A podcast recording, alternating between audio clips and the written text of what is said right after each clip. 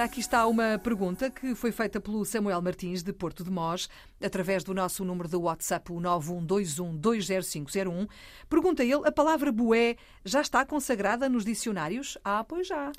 Pois ah, já. Pois já. Há muito Por estranho tempo. que possa parecer, há muito tempo, não é? Há muito tempo. E porquê? Porque todos os dias, a toda a hora, toda a gente diz bué e, portanto, vamos lá dizer bué. Ou não? Exatamente. É a força do uso. Eu Exatamente. não gosto nada dessa palavra, Eu não- confesso. é, eu, eu não uso, eu não uso. Também não uso, mas os miúdos usam todos, não é? Ora bem, então, várias eh, informações breves, atenção, várias breves informações sobre o bué.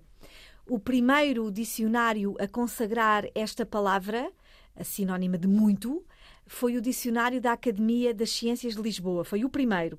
E depois, Filomena, muitos outros dicionários de referência foram atrás e já consagram. Então, começando com a origem, esta palavra bué provém do quimbundo mebué. Mebué, mebué, e significa em quimbundo abundância. Quando foi trazida. muito, é? Muito, exatamente. Quando foi trazida para o português, assumiu-se como um advérbio, portanto, pertence à classe dos advérbios, sinónimo de muito. E atenção, é usado em registro coloquial.